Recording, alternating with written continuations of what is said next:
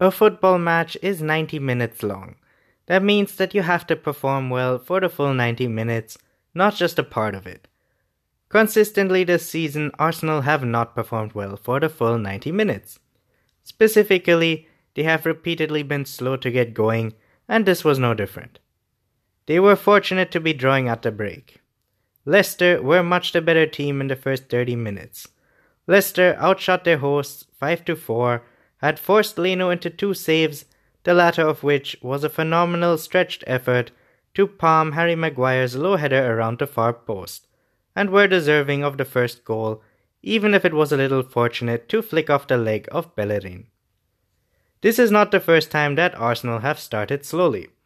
That will cost them as the season progresses, even if it didn't here. Bellerin's form had deteriorated over the past two years. A couple of injuries, an exposed system that left him isolated defensively, and a confidence continually depleting. Bellerin was struggling a lot. But in recent weeks, the Spaniard under Emery is improving, especially offensively. On this occasion, his two assists were indicative of his attacking output. Darting to the byline with real speed and directness, he pulled clever, accurate crosses into the box. The first finding Özil in a deeper area of the penalty area. The second slid across the six yard box for Aubameyang to turn it in at the far post. This was Bellerin at his best. He wasn't exposed defensively, helped by the strange shape that Puel implemented, and he was blistering in the final third.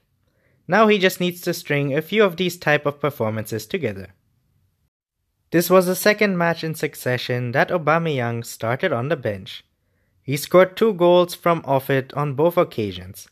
In total, he has played 57 minutes in the past two games, and he has scored four goals and recorded one assist.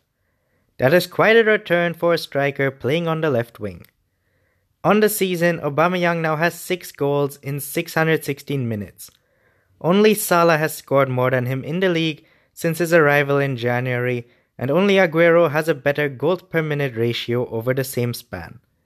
Aubameyang needs to start. It's that simple. How Emery squeezes him into the team is another question, but it needs to happen. His influence is undeniable and unavoidable. The biggest talking point of the game was former Germany international Mesut Özil's man of the match performance. After a disappointing 17-18 season and a horrible World Cup, Özil's confidence couldn't possibly take any more beating. This season, however, under a new manager, Özil has shown glimpses of his former self. Wearing the captain's armband, Özil was a man renewed. The German absolutely owned the midfield and came up with two key passes that both led to goals, with the assist to Aubameyang for the third absolutely taking the cake. His equalizer was no less, as he perfectly slotted the ball into the left corner, leaving Schmeichel no chance.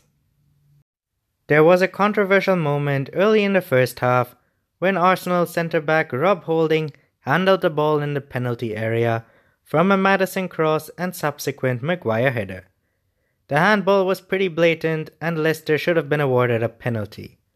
To make it worse for Puel's side, Holding was already on a yellow card, and if the referee decided to award the spot kick, Holding would definitely have seen red, and the Gunners would have been down to 10 men for the majority of the game.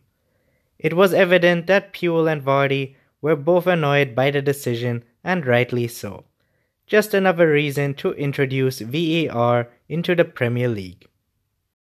In the first 30 minutes of the game, Leicester played some really good football and could have easily been two or three goals up had they taken their chances presented to them. Iheanacho got the first shot of the game with a curling left foot effort that was easily stopped by Leno. Maguire too was presented with a golden opportunity when Maddison sent in a beautifully crafted free kick to the far post. The big defender left completely unmarked, nodded the ball hard and low to Leno's left, but the German keeper managed to get a hand on it and sent the ball for a corner. There were quite a few other chances and half chances that the away side should have capitalized on, because once they scored the opening goal, Arsenal looked like a different beast, and the Gunners eventually made the men in blue pay for their missed chances.